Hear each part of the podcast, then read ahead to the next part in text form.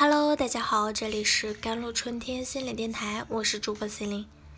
今天跟大家分享的文章叫做《心理创伤可能就在身边》。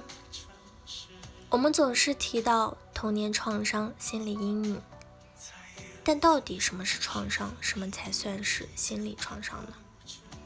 首先必须强调的是，创伤不是说比谁更伤谁更惨的比赛。对某个人来说，关系的破裂或结束可能会给他带来一种解脱，而对另外一个人则可能是世界末日般的打击。显然，性侵、车祸、家暴、校园凌霸、亲人好友去世等等，对每个人经历过的人都会是痛苦的重大事件。然而，生活中许多更常见的事件，也可能是创伤性的，例如被人冤枉、被炒鱿鱼、被同学、同事孤立等等。精神分析学家甚至认为，出生本身就是一种创伤，创伤也会有不同程度，部分取决于环境，部分取决于个体的心情。创伤的特点，首先。创伤对不同人是不同的，一个人可能会被击溃，但可能另外一个人则不受影响。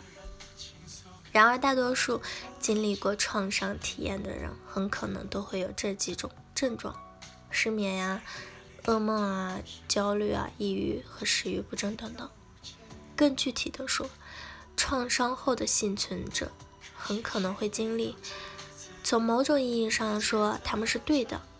一切似乎都很好，朋友和家人会点点头，称赞这个人勇敢，应对得好。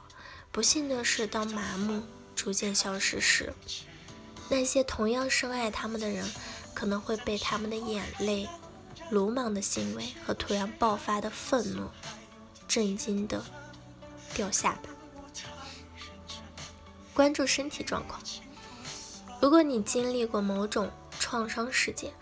体验到创伤后的症状，那么请你不要忽视自己的健康。所以，如果平常没有运动的习惯，可以从一些比较轻松的运动开始，饮食均衡。最重要的是，不要在酒精、药物和毒品中寻求安慰。然而，不幸的是，某些类型的创伤会使个体受挫。让他们疏于照顾自己，抢劫、勒索、家暴、被出轨和性侵，通常会让受害者觉得自己是糟糟糕的、毫无价值的。而那些觉得自己只是一条咸鱼的人，也很容易感觉照顾自己没有什么意义。首先，看看你的饮食，避免太多的咖啡因、糖分和油脂，减少垃圾食品。多吃新鲜的水果和蔬菜，多出多吃深海鱼，保持温和而有规律的运动。如果可以的话，到户外在自然光下进行锻炼。拿回主动权。创伤包括失去权利和对环境的控制。如果受害者能够阻止汽车撞毁或者阻止抢。抢劫者袭击自己，并且不受伤害，他们一定不会想让事情发生。但是他们不能，这给了他们两个痛苦而又令人不安的发现。首先，他们几乎无法控制这个世界和周围的环境；其次，可怕、痛苦、令人心碎的事件可能发生。通常是在他们最不希望的发生的时候。如果你经历过某种创伤，你需要重新体验到力量和控制。仅仅因为你不能控制一切，这并不意味着你不能控制任何事情。例如，有些强奸的受害者会回到他们被袭击的地方，就好像是在蔑视他们的攻击者一样。一些退伍老兵经常说。在经历了地狱般的战场，血肉模糊，回到自己的城市，只要到商店买一盒牛奶和一份报纸，或者坐在公园里抽烟，听听孩子的哭闹声，心情逐渐就能平静下来。因为创伤带来的影响中，其中一个比较麻烦的是延迟的一系列后果和症状。许多人在发生车祸、性侵或者其他创伤性的事件，也许几周、几个月甚至几年后，他们的失眠、情绪化、突然狂暴或者抑郁才会显得令人担忧。但对此却有很多人都没能把两件事情联系起来。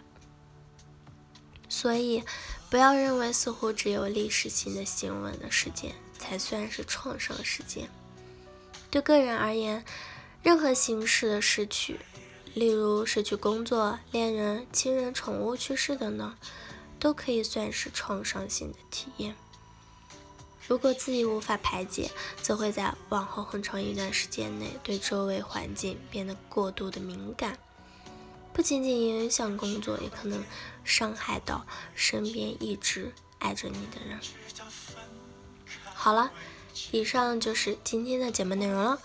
咨询请加微信公众号 jlct 幺零零幺，或者添加我的手机微信号幺三八二二七幺八九九五。